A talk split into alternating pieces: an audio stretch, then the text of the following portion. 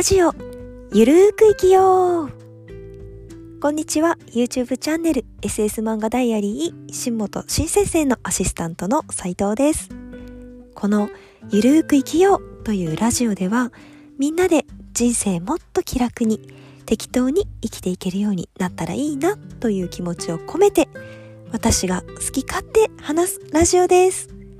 生きるのに疲れた方やもっと人生気楽に生きたい方ぜひこのラジオを聴いてこの間でも心が緩くなってもらえたら嬉しいです。さあ2月もそろそろ終わりが見えてきましたが皆さん2月はいかがお過ごしだったでしょうか、えー、私の近所では梅の花もたくさん咲いて自分の家にはチューリップを買ってね咲いてましてこの間新本先生の家に撮影に行ったら桜も咲きましてだんだんと春らしい雰囲気を感じる最近です。早くね、外でも桜の季節が咲くのが待ち遠しいですね。はい。ありがたいことに、このラジオでも少しずつお便りをいただけるようになってきたので、今回からは毎回いただいたお便り1通2通紹介していきたいなと思っています。ちなみにあのみんながね、優しいため、お便りにね、結構私への褒め言葉なんかもたまに書いてくださっているのでございますが、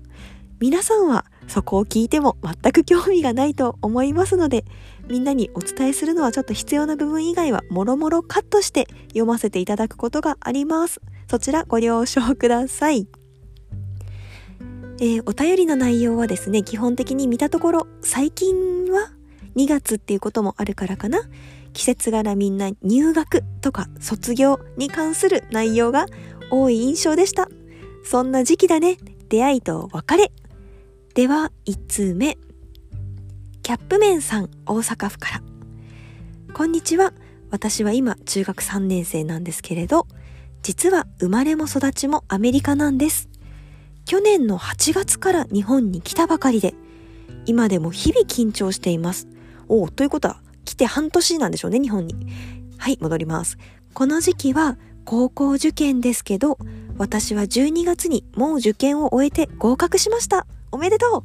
うそんなこんなで学校で周りのみんなが勉強している中、私だけ何もしていない何もできない状態が続いていました。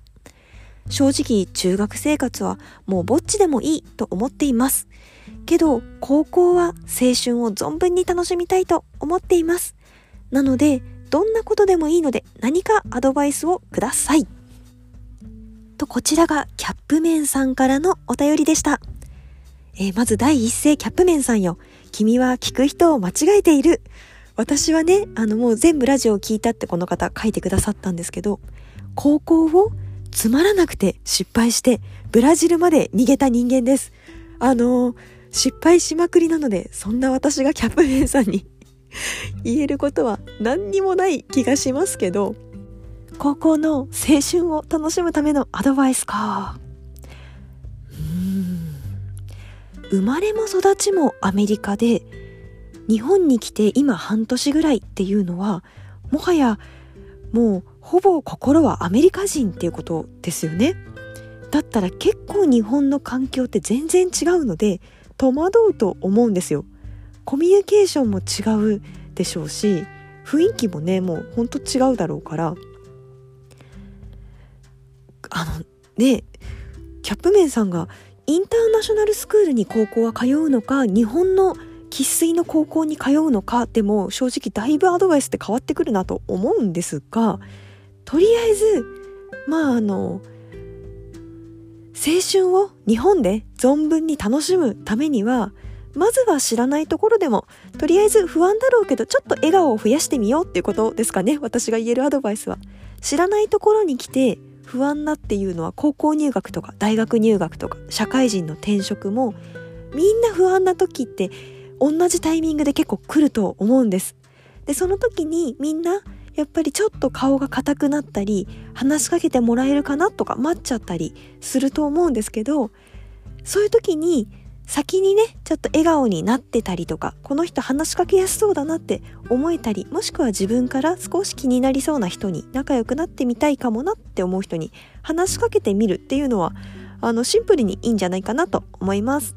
で高校で部活とか夢中になれるものを探してもいいし学校がもしつまんなかったら世界は全然学校だけじゃないので高校生ならせっかくちょっと自由になるからバイトとか習い事？始めてみてもいいよね。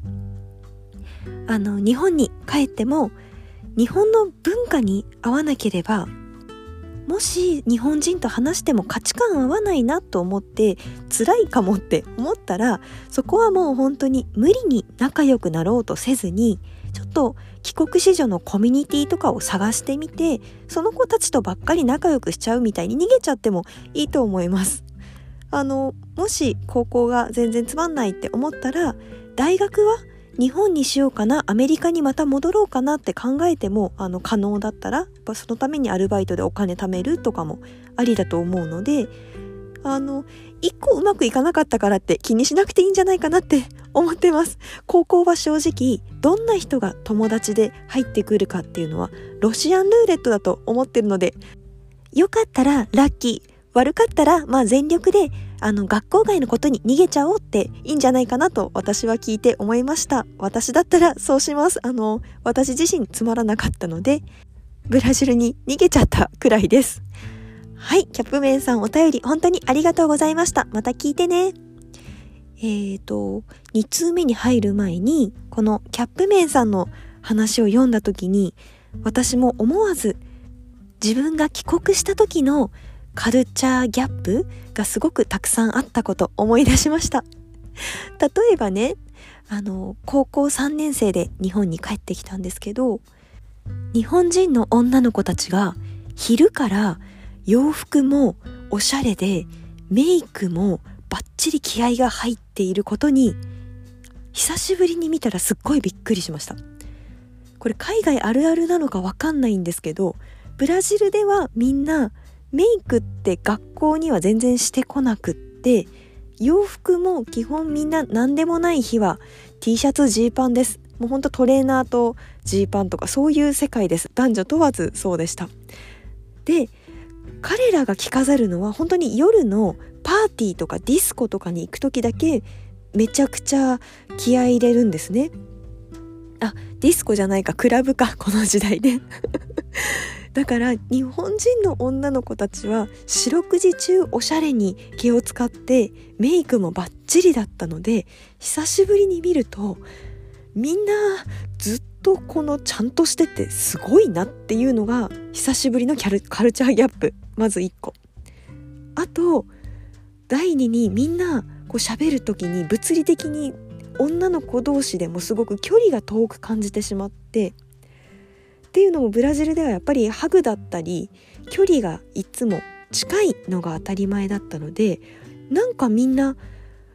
ちょっとワンテンポ遠いなっていう距離感にあ日本ってやっぱちょっとこう何て言うのかなパーソナルスペースがみんな広いんだなっていうこともびっくりしました。あと前もラジオで言ったけどはっきりみんな言わないのであのつまりどういうことを相手が言ってるのかよく分かんないって思ったりとかあと最後に、なんか、みんな、日本に帰国したら男の子が、同級生の男子が全員、私の目には、むっつりスケベに見えてしまいました。なんか どういうことって感じだと思うんですけど、ブラジルにいた時はですね、毎日同級生の仲いい男子とかでも、あのー、ハグだったりほっぺにキスっていうのがいつしか 私の中でも当たり前になっていました。なので別になんかこうそこにいやらしい感じはなくみんな当たり前にスキンシップをしてワイワイ喋っていたんですけど日本に帰ってきて同級生の男子があの斎藤さんって話しかけてくれる時にやたら距離が遠い。そしてみんなやたらもじもじしているなんかあのフランクってよりすごい遠慮してくれてるんですねですごいこうちょっと遠くから「斉藤さんブラジルどうでした?」とかど「どうでした?」って言わないか高校生だから「どうだった?」とか聞いてくれるんだけどなんかこうもじもじしてるし距離も遠いしこれはまあもうお国柄なのでそこをそう言われても困るでしょうけどなんかむっつりスケベ感を感じてしまって まあ私はそんな感じでそれぐらい見え方が変わったのであのキャップメンさんも キャップメンさんもアメリカ生まれアメリカ育ちだったら私以上にギョッとすることは多い毎日だと思うんですがあの無理だったら無理に合わせなくて自分の文化に合うカルチャーに合う友達を探したらいいと思うよって思います。私は無理に日本人に合わせようとしすぎてちょっと疲れて鬱になっちゃったっていう時もあったのであの無理だったら無理で諦めてあの自分に合った人を探してみるでもいいんじゃないですかねでも青春謳歌できるよう願ってますはいでは今日は2通目も紹介したいと思いますこちらは受験生の方からのお便りです。もう受験終わっちゃったかもね。読むの遅くなってごめんよ。秋田県のパッカン朝顔さん。いいペンネームですね、これ。はい。少し日本語がわかりづらかった部分だけ私がちょっとお直しして読んじゃいます。はい。今、私は受験真っ只中で辛い時期です。そして、私は元気に人と接したいと思っているので、初対面の人からは元気だねとか変わってるねとよく言われます。でもこれを装うのがたまに疲れる時があります。だからといって静かにしてると機嫌が悪いのと言われてしまいます。このような人間関係が本当に苦手です。今はまだ高校だから卒業したらこれから解放されると思っているのですが看護学校に進学するのできっとこの面倒な人間関係が続くのかなと考えるだけで辛いです。だからといってどうしたらいいかわかりません。というお便りでした。はい。はい。とっても難しい問題。つまるところ、やっぱり理想の自分はきっと元気な自分でいたいんでしょうけど、疲れちゃう時は誰しも人間だからあって、そんな時にね、周りから色々聞かれるっていうのも苦しいけど、苦しいっていうのを表現するのもきっとパッカン朝顔さんにとっては嫌なのかなって感じながら読んでました。やっぱり楽しくないのに楽しいふりをしなきゃっていうのはまあ、それは辛いですよね。ただこれを読んで思ったのがこう元気に人と接したいって思ってるのは素敵だなって思うんですけどちょっと元気に接しなきゃいけないって思ったりしてないかなっていうのが心配で読んでました。あの元気にしてきたらいいけれどもやっぱり疲れた時には疲れてるな自分っていうのを認めてあげてもいいんじゃないかなとか笑いたくない時とか全然あると思うんですよ。変なことを別にわざわざしたくない時とか。時にみんなの笑いを優先したりとかみんなに明るいねっていう気持ちを振りまいてあげるのを優先するよりもあの喋りたくない時とか素直にちょっともう黙ってみてそしたらもし機嫌悪いのとか聞かれたとしたらうんなんかちょっと今疲れてるみたいでモヤモヤしてるんだよねとか理由がわからなくてもなんか今そういうちょっとうまくいけ言えないけどうんなんかそういうモヤモヤが自分にあるんだって少し口に出してあげられるだけでも状況は変わるんじゃないかなと思います。自分が素直な気持ちを伝えた時に離れる人は離れるし残った人を大切にすればいいと思うんですよね。あの素直に言ってもそんな君が好きだよって思ってくれてる友達たちが周りに一人でもいたらそれでいいんじゃないかなとも思うのでやっぱり自分の感情に蓋をせず、まずパッカン朝顔さん自身が一番自分の感情を例えば元気に接したい自分偉いじゃんってまず褒めてあげて、だけどできない時はあるよね。人間だもんぐらい開き直って ちょっと、えー、うまくできない日も笑って流せたらいいなぁなんて思って聞いてました。案外周りはそんな素直な面を見せても優しかったりすると思うので、ちょっと試してみてください。はい、今日のお便りこんな感じでした。送ってくださりありがとうございます。やっぱりこの2、3、4月ってこう出会いと別れが続く季節っていうのはみんな悩みが多いと思うんですが、このラジオを聞いたことでなんだ、みんな悩んでるんだって、ちょっとみんなね、気持ちがね、自分だけじゃないって緩くなってもらえたら嬉しいです。さあ、それでは次は私の最近の近況について話していきたいと思います。えー、前半のね、お便りコーナーを紹介しまして、後半がいつも私の話ができたらいいなと今後は思っているんですが、皆さん、このラジオに足りないものを感じてませんか？私はですね、自分はラジオが好きでよく聞くんですけど、やっぱり私の好きなラジオは結構声優さんのラジオなので、必ずね、途中で音楽が入るんです。声優さんたちのやっぱり CD とかが流れたりする。いいいいなーって私思っておりまして。もうここはいっそ自分でなんか音楽作って入れちゃえばいいんじゃないと思った私はですよ。最近ですねとある楽器を手に入れました。S 君に何だと思う？って聞いたらまさかの S 君一発で当てたんですけど皆さん何だと思います？そうそこのあなた。はい。まさかのオカリナなんです。新本先生からやばいからやめとけっていうお言葉をねありがたいお言葉を何歳だと思ってるんだオカリナを吹くのちょっとあのビジュアル的にねやばいんじゃないかって心配されながらも。私ですね数年前にお友達から「斉藤さんってオカリナ吹いてそう」って昔言われたことがありました。えー、私はその友達がすっごく好きな友達だったのであ彼女が言うんなら全く興味なかったけど吹いてみようかなとは思っていたんですでもやっぱりわざわざ買うほどのものでもないかなと思ってまあいいやって思って数年経ったんですけどちょっとラジオしてみて音楽欲しいって思った時にそんな大層な曲は作れないしピアノを弾くのも毎回大変そうなのでオカリナぐらいなら できるかもと思い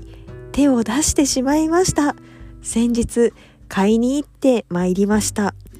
近頃ではカエルの歌なんかを練習しております。